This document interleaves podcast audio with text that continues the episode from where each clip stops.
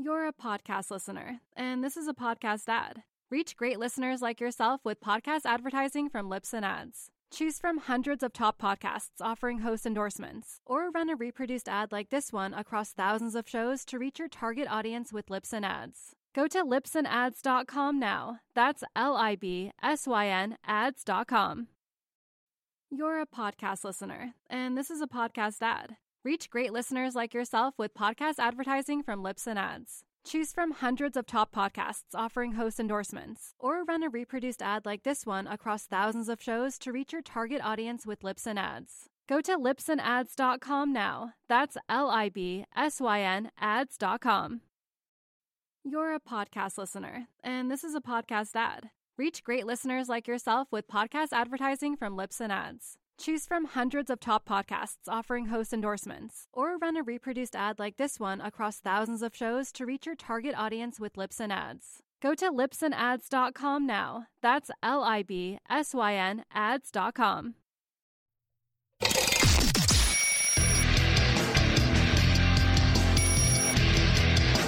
This is Good Morning Liberty. Well, what is up, all of our liberty loving friends? This is another fantastic episode of the Good Morning Liberty podcast. My name is Nate, and I'm bringing you one of our interviews that we did with a state rep candidate in Illinois, District 113. We're doing these candidate spotlights, trying to do them every morning leading up to the election.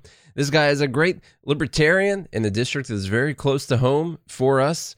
He's got some some really cool issues, including making it easier to foster children in, in Illinois. His name is Mark Elmore, and he's running in the 113th district for the state house in Illinois. If you are in that district, then we highly, highly recommend you consider making a change from the old R&D and going towards the libertarian, which is the only way to get us out of this crazy mess that we are in right now. Mark, we had a great conversation. I'm going to put you guys straight into it, and we'll talk to you again tomorrow. So the 113th district encompasses um, the majority of Belleville, Illinois, uh, encompasses the village of Swansea, uh, Fairview Heights, and a little bit of Granite City. And uh, it also covers uh, a little bit of East St. Louis, right around the Washington Park sort of area, but not a whole lot of that. Gotcha. Well, we're I I don't know if if you know this, but we're from we're from your neck of the woods, kind of. We're from Illinois, but southern, way southern Illinois, like get your groceries in in Paducah, Kentucky, kind of thing. Um, but but still from Illinois. and We fled there ten years ago. Got ex- escaping the taxation. So, um, real quick, why don't you tell everyone uh, just kind of a little bit about yourself, uh, your name, whether or not you're from there, and, and what you're running for? So, uh, my name is Mark Elmore. Uh, I am running for state representative for the 113th district. Um, originally, I am from Peoria, Illinois. Uh, my wife and I uh, left that city, moved down into sub- the southern Illinois region many, many years ago. And we just always sort of stayed down here. Eventually, we moved. Um, we were over in the Carbondale area. We eventually moved over more uh, to be a little bit closer to St. Louis. Um, so that's how we ended up here. And we love it here. We have no intention of ever going back to Peoria. And really, you know, in all honesty, um, trip across the river starting to look really good. um, but uh, yeah, so a little bit about me. My wife and I, we've been married uh, 12 years. Um, we've got four children, two of which are foster children. Um, we are uh, licensed foster parents in the state of, uh, of Illinois. Um, we have two infants with us right now. Um, and uh, yeah, so life's a little bit crazy um, and things are a little bit hectic, but uh, you know, it's, it's the life we live and the one we've chosen to live. So I'm, I'm, I'm happy with it. And so you, and with, and with, two infants, you're like, let's run for state rep as well. That's right? exactly what I was about to say. Yeah, yeah, I yeah, I figured, uh, you know, you can't get much more stressful than uh, having two infants, uh, trying to get them to sleep and eat and all, the, and going to all kinds of appointments with, with biological parents. And I was like, you know what, you know what we need we need politics. We need a campaign. Yeah. Right. So yeah, I jumped into that. Uh, talk about the state. Great. Talk about the the state of politics right now in Illinois. so let's start with the overall government situation. It's bad. It's terrible. Uh, anyone who's left Illinois and uh, knows it's, it's in, incredibly overbearing. Within the local area, um, it's very it's a very red area. Uh, it's a southern part of Illinois. There's more, you know, it's a more rural sort of area. Um, people just generally, with the exception of Belleville, um, it is typically more of a red area. Uh, for the most part, everyone down here just wants to be left alone. Um, so that causes a lot of tension between this region and the government uh, up in Springfield because anyone who's been paying any attention lately knows that uh, the Illinois state government doesn't want to leave anybody alone for anything. Um, I would say Illinois is just really a small scale uh, example of the current national politics. It's that same sort of uh, tension going on, uh, even down here in this region. Um, you know, it's it's that it's just you know take take what you see at the national level with the current presidential election, and just you know scale that down a couple hundred times, and that's Illinois. Um, suffice to sum it up, it's a dumpster fire. uh, and unfortunately, uh, you know, our my state representative, who I'm running against, um, has, you know, he's enabled it. He's with the he's part of the ruling party um, in the state, and uh, they continue to enable the dumpster fire and keep it going on. So now we're facing things like more unconstitutional executive orders, uh, governor who wants to continue to defy current uh, or current state judge orders in regards to that. Uh, so now we've got more lockdowns coming from various regions. Um, and then, of course, we're under threat with higher taxation, um, but that's never anything new. That's um, that's just how it is in Illinois. Um, I think they're trying to create maybe four or five new taxes, threatening us with a 20% flat tax increase if we don't vote yes for the fair tax. So yeah, so uh, it's corrupt as ever, and it's a dumpster fire. So we spent about half an hour yesterday on our podcast talking about the fair tax in Illinois and just how ridiculous it is. First off, that they stole the name fair tax from what was um, a, a, much more fair way of stealing money from people without their consent. That was a previous idea uh, nationally, but they they also. I mean, the, a progressive tax in Illinois. If I could have thought of anything to make Illinois worse, it would it, that would have been top of the list. Honestly, would be adding in this progressive tax. What, what are your thoughts on on the fair tax in general? I am firmly against any and all taxation, so I am really pushing a no uh, I'm pushing for voters to to reject this uh, this fair tax it, because it's not fair. And my, and my argument is this: um, if you think the government is going to not raise taxes on you next year, then sure, go ahead, vote. But if you can't trust that they're not going to do that in a state that historically always raises taxes every year, it's like clockwork then you're going to vote, and then you should vote no. Um, and virtually everybody I've talked to in my district, uh, whether they're Democrat or Republican, they all tell me the same thing. They don't want any more taxes. No more taxes. None. Zero zilch. Um, so this whole fair tax situation, it's it's not it's not fair. Um, the current fair the current flat tax, which mandated by the Illinois State Constitution, is fair um, because at least it's applied to everybody equally.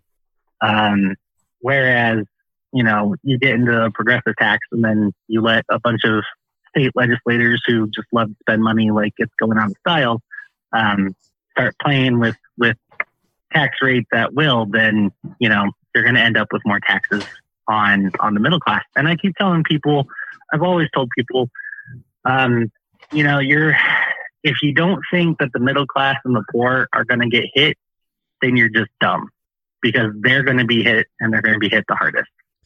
Well, especially when they're the only people left after all of the people with money leave. Uh, they're they're going to be the only people to pay that tax, and if they're not hit by the tax, they're going to be hit by the the economic fallout from the tax. Yeah. It, being in Illinois, there you're fighting a very very hard uphill battle right now. How how has the response been to a libertarian talking about things like no taxation? How has that been going up there? Uh, you, it's still I, I still get met with a lot of well, we still need it for things like roads and schools. I'm like, not really, but okay. You know, um, I try not to argue too much with a lot of people. For the most part, um, you know, they're they're pretty receptive to the fact that like, yeah, you know, he wants lower taxes. Um, maybe not necessarily agree with no taxes, but um, they would certainly. So far, I've had people who certainly prefer me over the the, the current incumbent um, or some of these other politicians that you see running around. Um, a big part of my platform is not just lower taxes, but it's getting government spending under control. Uh, our biggest our biggest problem in, in the state of Illinois is our state government just loves to spend money. They have no I they have no concept of not spending money. They just it's to them it's just a dollar amount on a piece of paper and the numbers don't actually mean anything. But in reality, that translates into more debt for the state, more debt that the rest of the citizens have to pay for and make up later in the future. Um, and then that's when you end up with these budget shortfalls and you get more taxes. So, from that angle, a lot of people really do appreciate, from both sides, appreciate that I'm willing to put that, get that stuff under control in order to lower the taxes. Um, one of the highest, I think Illinois has one of the highest property tax rates in the country. Uh, we're just behind uh, New Jersey and I think maybe even New York. Um, and then and within our region, within the Southern Illinois region, um, my district has some of the highest property taxes in the entire southern state of Illinois. And a lot of these people are starting, you know, more and more people are putting up for sale signs and they're hopping across the river into St. Louis, going over to Arnold, Missouri, or, um, you know, some of the places over there. Why? Because they get more house for a whole lot less. And then, you know, eventually you can, you're, you're to, you can tax people uh, away, um, which, you know, people are leaving Illinois in droves Nate and I, I'm sure he mentioned this, are are two of those people who left ten years ago. so yeah. um, we got out we got out while, yeah. while it was hot. So yeah, and good for you guys too. Uh, yeah, the number one of everybody who leaves, the number one cited reason for them leaving is the taxation. Yeah, yeah, I mean, my uh, the property taxes. My mom lives close to Carbondale, Illinois, and uh, I was talking to someone about this earlier. But I live in Metro Nashville, uh, you know, Davidson County, Metro Nashville. Uh, my mom in Herrin, Illinois, pays five times more in taxes every year for property taxes than I do living in Davidson County, Metro Nashville.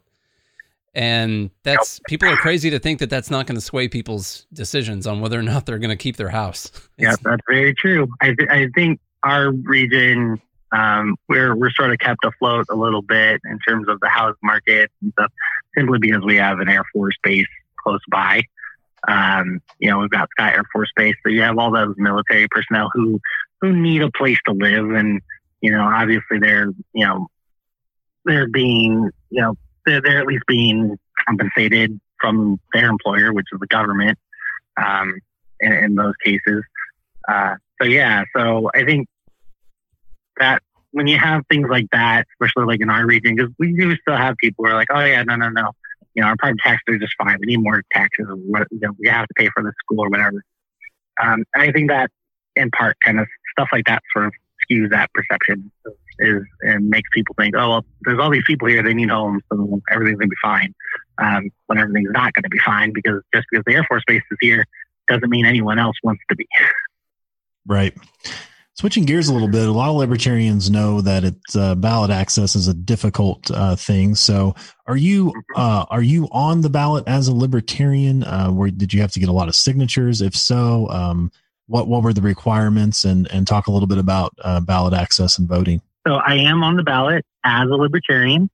Uh, this year, we got very, very lucky um, due to the governor's uh, COVID 19 restrictions that he placed on us, um, placed on the state uh, back at near the end of March. Um, that prevented the Libertarian Party of Illinois and candidates um, like myself to go out and um, collect signatures and get the, the standard amount, which would have been um, about two or three thousand. Um, obviously, we double that, so I would have had to probably collect somewhere upwards of about six thousand order to be on the ballot under a normal circumstance. Um, so we, our party, uh, you know, asked the governor's office for some relief. We asked the state board of elections for some relief. Both of those uh, offices declined to offer any relief um, and instead punted to the legislature, who was out of session. Uh, so we ended up filing a lawsuit, and the federal judge uh, agreed that the special case of COVID made things more difficult um, than necessary. Uh, so the federal judge set for new party, uh, new parties, and independents set their signature requirements to uh, almost equal to what the um, Democrats and Republicans typically get to enjoy. So instead of me having to go get 6,000 signatures, uh, I only needed a minimum of 196. And uh, I turned in about 215 ish. Uh, had a little bit of leeway. So um, this year, we really got lucky. And you can see that across the state. We have libertarian candidates um, in I think we have nine statewide races uh, for state house, uh, including mine, uh, across the state, which normally we never run in those because it's almost impossible um, at the current at the six thousand amount to get that many signatures to put in. Um, and then the judge also extended um, the filing period and deadline, um, which was also great. Um, there was a couple appeals, of course, in court, but the courts ruled in our favor and um, kept, you know, that made everything perfectly normal and, and fine. So this year we got very, very lucky um, that we had a favorable ruling. So this it wasn't very hard, but uh, yeah, in terms of general ballot access, yeah, Il- Illinois has. I, am not sure what other states do, but um, you know, Illinois sets uh, fairly high um, benchmarks or, or signature requirements on independents and new parties. Uh, since the Libertarian Party of Illinois is currently not established, we fall under that new party deal every election. Uh, we end up having to collect, depending on the office, it's being there from uh, 6,000 all the way up to 50,000. Uh, in fact, our last uh, governor's race that we turned in 50,000 uh, signatures just to get our governor candidate on the on the ballot. Uh, so uh, Illinois did have a ballot access, a couple ballot access law bills that would equalize that. Um, they that kind of came up at the end of the governor's race, uh, kind of got muddled around, and then now it's probably being killed off somewhere because it doesn't fit their the you know the the speaker's agenda and stuff. Um, so I think that that's something that everybody wants changed in Illinois, not just us, uh, not just new parties, but even the two party establishment folks. Um, you know, I hear supporters a lot. They're like, man, these candidates suck. Why don't we have anyone else? Well, here's why. And it's because Illinois has got crazy uh, high barrier to entry uh, just to even run. Yeah, we seem to see that a lot across a lot of states, and even you know Tennessee is up there as well. I, I believe the last count, uh, it's something around 47,000 signatures um, uh, to be listed on the ballot as a libertarian for president or yeah. governor or anything else. So it's pretty. Um, yep. Uh, it's stupid. yeah, the threshold is high. So, what would you say your your number one issue is uh, on your website? You have the Illinois foster care reform. I know that that's close to your heart. Mentioning uh, that you do have 2 mm-hmm. infants and you guys are on uh, inside the foster care system. So, um, what would uh, what would be your ideas on changing the foster care and adoptive system in Illinois and or government in general towards the views of uh, adoption. Um, you know, I uh, I know that uh, me um, and my family are uh, potentially looking about adopting, and I, and I, I believe you uh, have to be married for five years, and there's all kinds of different requirements. So, um, what is the libertarian view or your view, so to speak, on uh, the foster care system and adoption, and how do we, um, you know, protect the vulnerable uh, children that are at risk? Sure. Um, I'll give my view because I, I have seen libertarian view on this particular subject range from um, we need it to it should never exist and it should be abolished. Um, I don't necessarily agree with abolishment. Um, children are something that you know very serious. They should be protected in my mind, and I would rather pay tax dollars to go towards that. But anyway, uh, so my view on fixing the Illinois foster care system. Um, our biggest issue in Illinois with in regard to the, the foster care system is that we have no set cutoff for when a judge should terminate parental rights um, or to end the case because it's not just about terminating parental rights. Um, whether it's to end the case or terminate parental, whatever, however it ends, um, it, we don't have a, a hard cutoff. So that creates an issue with permanency. And permanency is simply, um, is the child going to go, is the child going to leave the system at, uh, at some point? Um, and by that, I mean, are they going to either be adopted or are they going to go back to their biological parent? So the goal of foster care is reunification. That's getting the, the kid back with their biological parent. Um, and, and working towards that. But Illinois doesn't have a set cutoff for when that should happen. So even if a parent uh, progresses and they do well and they've demonstrated to the state that they are capable, competent parents and they've corrected all of the issues that led to their child being removed in the first place, a judge in the state could just simply keep the case going. Um, they could just keep dragging that out. And that's not good for the kid. It's not good for the biological parents. It's not good for anybody. Um, so, and at the same time, the same token is if you have a parent who has demonstrated that they absolutely don't want their child and they've done nothing to fix the issues, um, again, the state can just keep dragging, a judge could just keep dragging that along because there's no cutoff in law. Um, so in Illinois, our children we have about 17,000 kids that enter foster care every year. Um, the children in Illinois typically stay in the system um, for four or more years. Um, um, I think it's about maybe 37% of them will actually age out of the system because there's no cutoff. mm-hmm. So that means they're stuck in this permanent place of limbo. Mm. And that's not helpful for a child who has been taken from their home, which is a very traumatic experience, on top of any traumatic experience, any trauma caused from being, you know, that led up to them being removed. Um, and then obviously, and then you're taking them, you're putting the kid with complete strangers. You know, yeah, those people are vetted by the state and put them with complete strangers. That right there is, is traumatizing itself. So you have kids, 37% of these kids that come in in the state, they're going to live in, in, uh, this state of limbo with people that they may or may not get close to. Um, and for a variety of reasons, a lot, a lot of that is a lack of training and support. Um, so, you know, yeah, and, and then obviously when you get to teenagers, uh, teenage years, you might start seeing some some other problems that maybe could have been corrected or dealt with or prevented uh, had something been done previously. So I would certainly change. I really want that part of the law changed.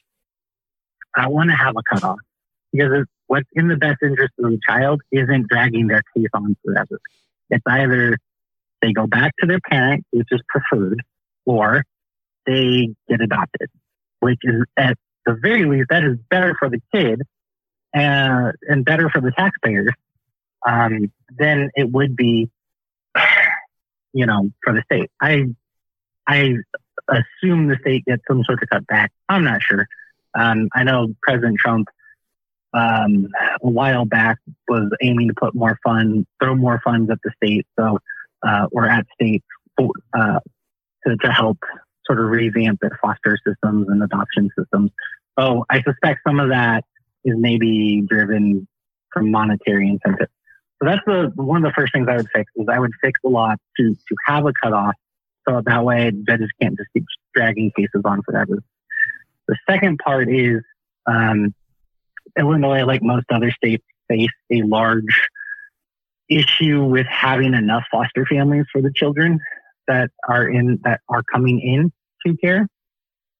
So to solve a you know to get a, a bed essentially the state has various group homes and institutions that are run by the state uh, across the state. Um, there, I think most of them are in Chicago, um, but there are a couple down south. Um, but I do know a lot of kids from Southern Illinois who come into the foster care system end up going into a group home in Chicago. Um, that right there has a whole bunch of challenges you can probably imagine. Where in Chicago is four hours away from your home. Um, so because there aren't enough, and and that's just you know there's not enough foster families, and part of that is due to the licensing requirement um, to get licensed. I'm not saying you shouldn't be licensed to be a foster parent. I would not think about taking that away, but I would think about reducing the hours required. Um, for my wife and I, we had to do we had to do 64 hours of training, state mandated required training, uh, in order to be uh, in order to be licensed, and that's for both of us. So my wife had to do 64, I had to do 60. Now, how many hours of training do you have to do to uh, be allowed to have a child? That's a weird one to me. Um, I'm, yeah. I'm, not saying to get rid of the right? training. Yeah. That's just a no weird thing. Required. yeah, uh, training required to have a kid, but to take someone else's kid, you need to be trained. Um, and I get some of the training, and some of the training, you know, it's at least in Illinois. Um, some of it is sort of beneficial, you know. Some of it is like, oh, here, here's how to spot if a child is being trafficked or something. Um, but what there isn't in the training in Illinois is there isn't enough trauma informed training. Um, I, I, mentioned trauma earlier. Uh, trauma with everyone who wants to be who wants to go in and, and be either a foster parent or an adoptive parent needs to understand that these kids are coming with trauma because of what they've experienced. The whole process itself of being removed from your home is traumatic. There's trauma everywhere. And the state licensing not only do you need something like 64 hours, you know, of training, um, there's no trauma training. There's no trauma informed training. There's nothing there to give a, there's no tools to give to a prospective foster parent to say, hey, here's how you can handle this maybe behavior that's stemming from this trauma. And then on top of it, the state does not provide any kind of resource um, or support for that. Not that I'm saying that they should. Um, my wife works for an organization in our area called the Restored Network. They are a private entity, and their whole goal is to provide training to foster uh, to foster families. Um, in fact, our, our DCFS region, um, the, the DCFS offices here in our region go to Restore when they can't find a bed or a kid um, for whatever reason. So, I, which I think is pretty awesome. Um, so I, I would want to encourage and enact policies. You know, I would reduce the number of hours for licensing, and I would change up the type of training so that way it is more trauma informed. That way you have better um, better retention of foster parents because it's great if you get them in, but you have to keep them. Otherwise, you're in your same problem of not having enough having enough foster families. And this, so those are the two. That's the long-winded explanation behind the two things that I would definitely change. Um, there's plenty more. This just really scratches the surface, but I view these as the more immediate need. Yeah, and I think it's really cool that you're focusing on something like that that can really get down to the root cause of, of a lot of the a lot of the problems uh, that are that are going around uh, because it really does start at home and it does start when people are young and then that reverberates out through the rest of uh, your life and and there are a lot of people that are kind of left behind in these systems. I've got a niece and a nephew that are both adopted and and um, it's just a really cool it's a really cool thing to be on the the main page for your platform. Uh, that that's something you care about. That's uh, really really appreciate that. There's not a lot of people talking about that. Foster care. Yeah, this is what motivated me to run in the first place. Uh, it's not the only reason, um, but it is definitely the main main motivator. Um, and and that is simply because I've I've called and emailed my representative. Um, I've gotten no response. I've brought up these issues to them nothing, nothing, nothing, nothing. Just a whole lot of, uh, just just a lot of um, voicemails, a lot of not returned phone calls, a lot of not replied to emails. Uh, sometimes I'll get a form letter, you know, um, which to me that tells me that my representative doesn't care. He doesn't care enough about me to even remotely listen to my issue. I don't expect him to go fix it. I'm the only person talking about something. I don't expect him to drop everything and go fix it. But maybe he should at least kind of listen and maybe say, "Hey, yeah, I, I agree. This is a problem. We'll work to fix it." You at know? least acknowledge. He, um, he is your representative. Yeah, acknowledge acknowledge that I'm at least bringing you an issue that I would like addressed, that I think he could address and should address, but I just get crickets, you know. so I decided, well, if he's not going to help me, I'm going to help myself and my district and the kids in the state, and I'm going to do it. I will step up to the plate. I will run. I will win, and I will do it. I will fix this. Well, tell me uh, as we wrap this up here, why why people in your district should consider you over your opponent, and maybe uh, libertarianism over the standard R and D that we've been dealing with uh, for forever. So give me, you know, I, I need that pitch. Sure. So I would say reasons to vote for me or any libertarian, period. Um, one, I'm not, I'm not in it for myself. I firmly believe my opponent is. He has been in office for 20 some odd years. I do not wish to be in office for 20 years. I just want to do be in office, fix a problem, and get out and go back home. Um, in general, the the voting for the same people that put us in this in the situations we are in is not going to change the situation we're in. If you vote for the guy that either enabled it or actually put us there, um, you're just going to get more of the same. You're going to get more of the same thing, more of the same policies, more of the same problems. If in 20 years you haven't fixed the problem, not a single problem, then you shouldn't be doing the job in the first place. Time for you to leave. So I would say to anybody who's not, you know, not a libertarian, just in general, stop voting for the same people that created the problems in the first place. Um, it, it's all about breaking a circle or break, breaking the cycle. Um, if you continue doing the things that are contributing to the cycle, the cycle continues. It only changes when you stop doing when you stop contributing to the cycle. Sounds like everyone's uh, suffering from a little bit of insanity when it comes to the political parties that they're voting for all the time. Expect, you know, expecting a different outcome yeah, after doing the same thing all the time. yeah, I would certainly say doing the same thing over and over again, expecting a different result, is the very definition of insanity.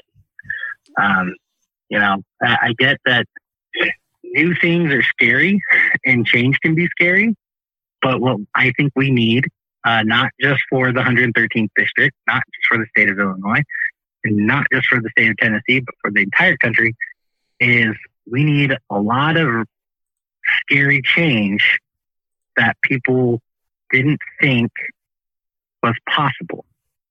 And you get that by voting for someone like a libertarian, for example. That's right. Well, Mark, the we really way it's going to happen. Mark, we really appreciate your time and uh, let all of our listeners know where they can go uh, support you, um, perhaps make a donation or volunteer or anything like that. Point them to your website and, and how they can get a hold of you. Sure. So my, my the campaign website is igniteliberty2020.com. From there, you'll find a link to a nice, lovely link that says donate. Click on that. It'll take you to a GoFundMe I've got going on right now. Um, so any donation of any dollar amount really does help. I certainly appreciate it. So if you're so inclined to do that, please do. Um, you could also sign up right there. Uh, there's a little email button on that same page, a little bit further down. Click on that. You can send me a message if you'd like to volunteer. Volunteer work is just as good as a monetary donation.